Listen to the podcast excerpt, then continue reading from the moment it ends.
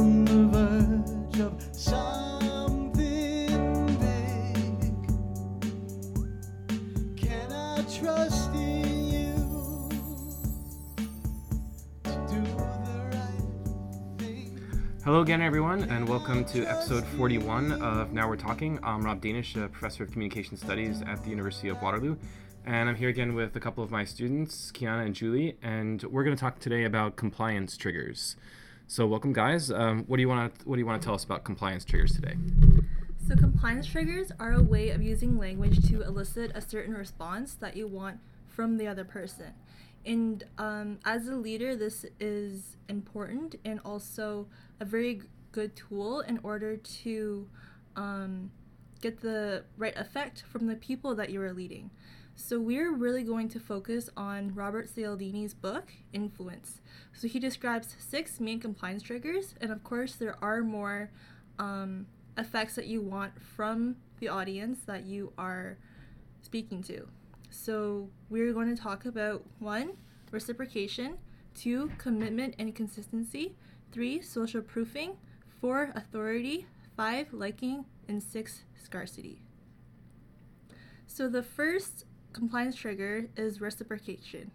So that refers to the process in which one person um, feels an obligation to give something because they have been given something from someone else.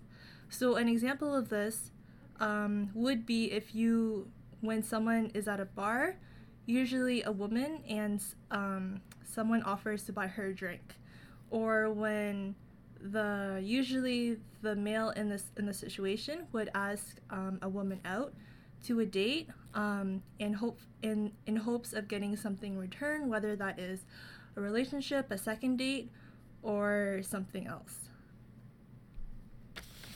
Uh, so the next compliance trigger is uh, commitment and consistency. So that refers to the idea that people will tend to behave consistently with the choices they've already made.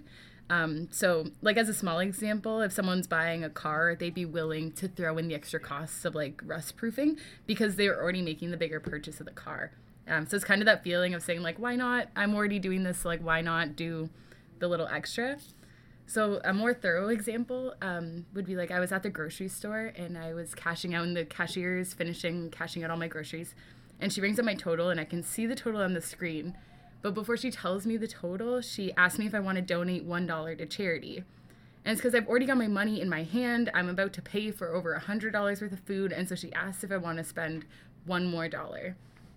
Uh, the strategy for the charity in this case is that they're not getting you when you're at the door coming in um, before you're thinking about all the money you're going to spend. And they're not catching you on the way out after you've already spent a ton of money. They're catching you in that moment when you already have your wallet in your hand and you're about to pay. Um, so it, it doesn't make you feel like you're doing anything extra out of your way by donating. And so the third compliance trigger is um, is social proofing.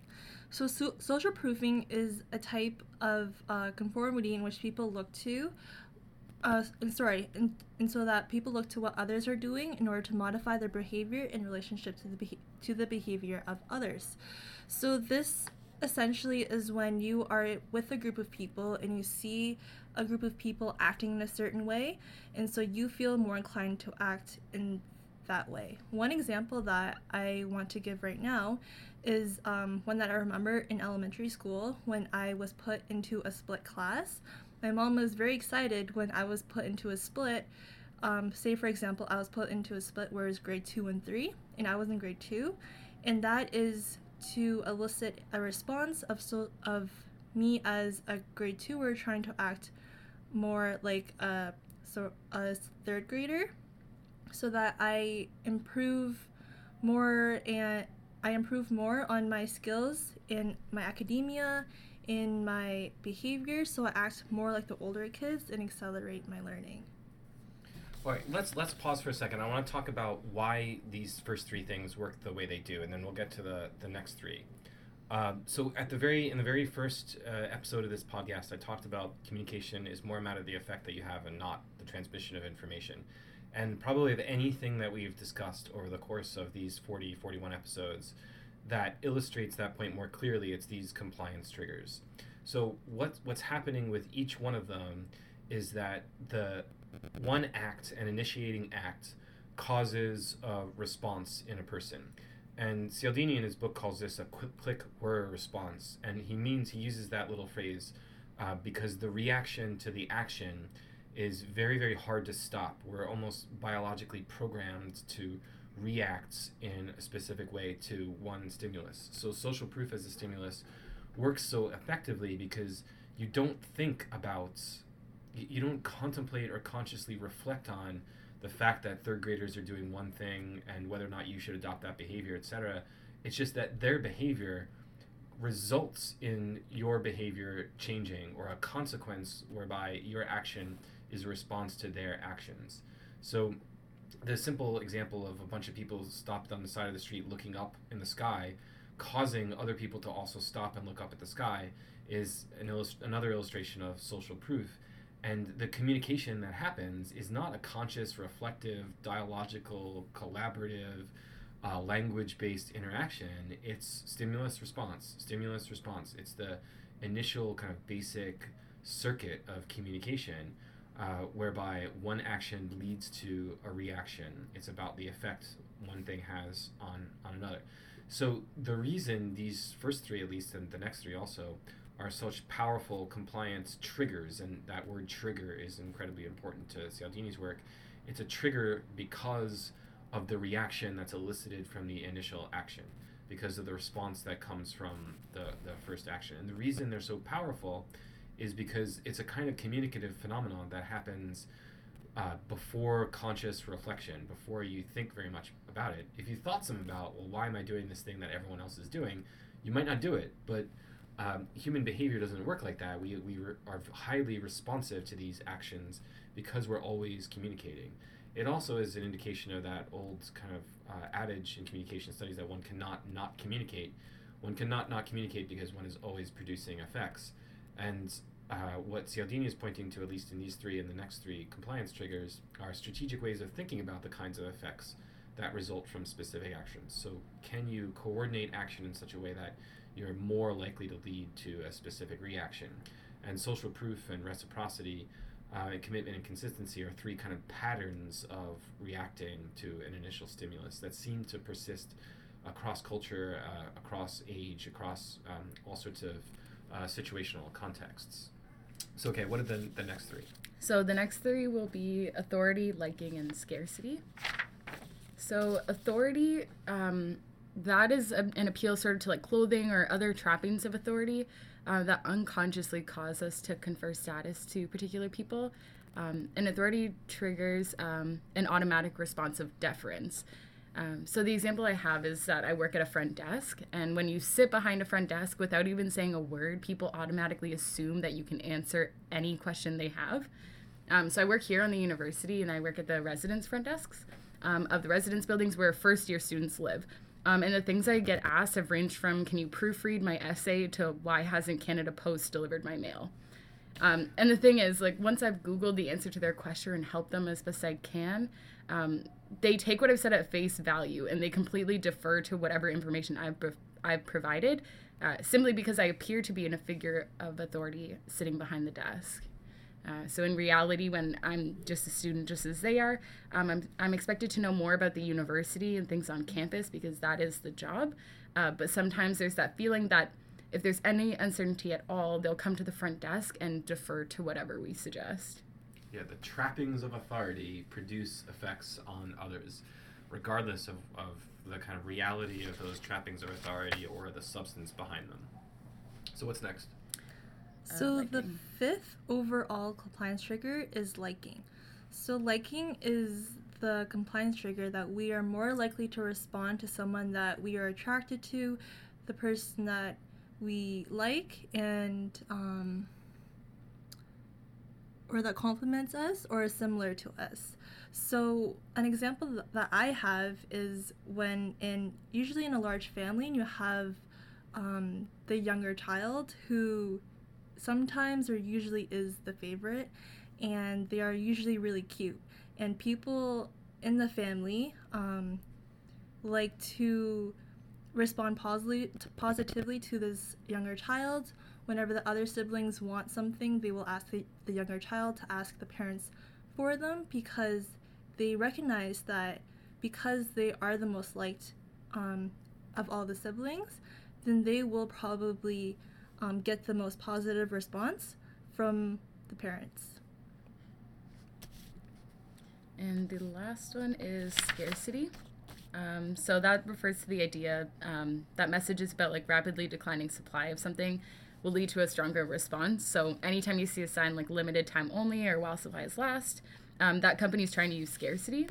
Uh, so the example that I fell victim to, which I'm sure many of us have, um, is that I quickly rushed to buy something that was on a fantastic sale only to realize that the sale price was only a few dollars off.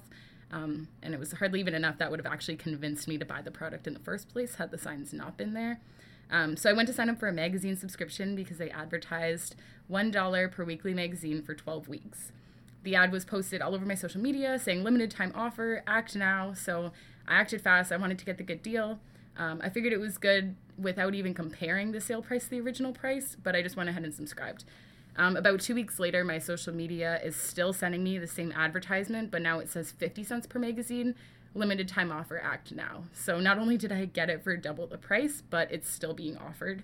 Um, the price is still decreasing, and it's been several months, and the sale is still on. So keeping in mind with compliance triggers that as much as you want to use them to be a good communicator and a good leader, uh, you want to be aware that these triggers are being used on us, um, and they do affect the way uh, you act and your motivations to act. Um, they are uh, very effective, and they are everywhere. So the this reminds me of, um, in communication studies, it's important that we always remember that communication is an embodied process. It involves bodies and people. And this last one in particular, this argument about scarcity, uh, we might see in our Facebook feed, Uh, Facebook page or Twitter feed this advertisement for limited time only, et cetera. And we may and, and there's a lot of good analysis that can happen around the structure of the ad itself, the use of a technology or a social media platform like Facebook, et cetera. But really what's happening is that you are having a physiological response to the advertisement. Your body is present, and that advertisement is triggering some reaction in your body, and in that case the reaction was to want to buy this particular subscription, uh, and any, any kind of appeal to scarcity works in this embodied sort of way, because the stimulus has to cause a reaction physiologically in someone's in someone's person. Um, so compliance triggers all work to remind us that communication is embodied, uh, because we have these physiological reactions to the structure of the message. So if the message has been structured in terms of scarcity, if it's been structured in terms of liking, if it's been structured in terms of reciprocity, et cetera, then they produce these physiological responses, or these strong physiological responses. So it's important to um, keep that embodied sense of the communicative circuit in mind here. Uh, all right, any final thoughts on the compliance triggers? I think it's really interesting what you said, and that we really need to understand um, that communication is a lot of the embodiment and a lot of physiological responses that we have. And because we like to think that we are rational beings and we always think rationally, or we all we are always in control of what we think, like even though we seem to know that there's ads that says limited time only, or there's other advertising techniques that um, uses these compliance triggers, we have to be aware that sometimes, or oftentimes, we are subconsciously um, responding the way that these advertisements wants us to respond, or other people want us to respond. Yeah, I mean, remember, the communication is happening pre-linguistically with the compliance triggers. The response happens before the person responding has had a chance to think in language about their the substance of their response. So, um, and, and the substance of their response will ultimately be biased, or be informed, or be uh, affected by their embodied kind of physiological reaction to the structure of the original message. So um, I like to remind people that Cialdini was one of the guys on President Obama's, uh, former President Obama's uh, election or re-election. I can't remember if it was his first run or the second run. Uh, he's one of the superstar academics that were, was brought in to consult on, on that campaign. And the reason he was brought in to consult on that campaign is that there's powerful, powerful evidence that these compliance triggers really do the work that they say they do. When you structure a message in terms of reciprocity or liking or commi- commitment and consistency, the physiological reaction is so strong that it biases people's reasoning uh, or substantive reasoning after they've had that, that reaction.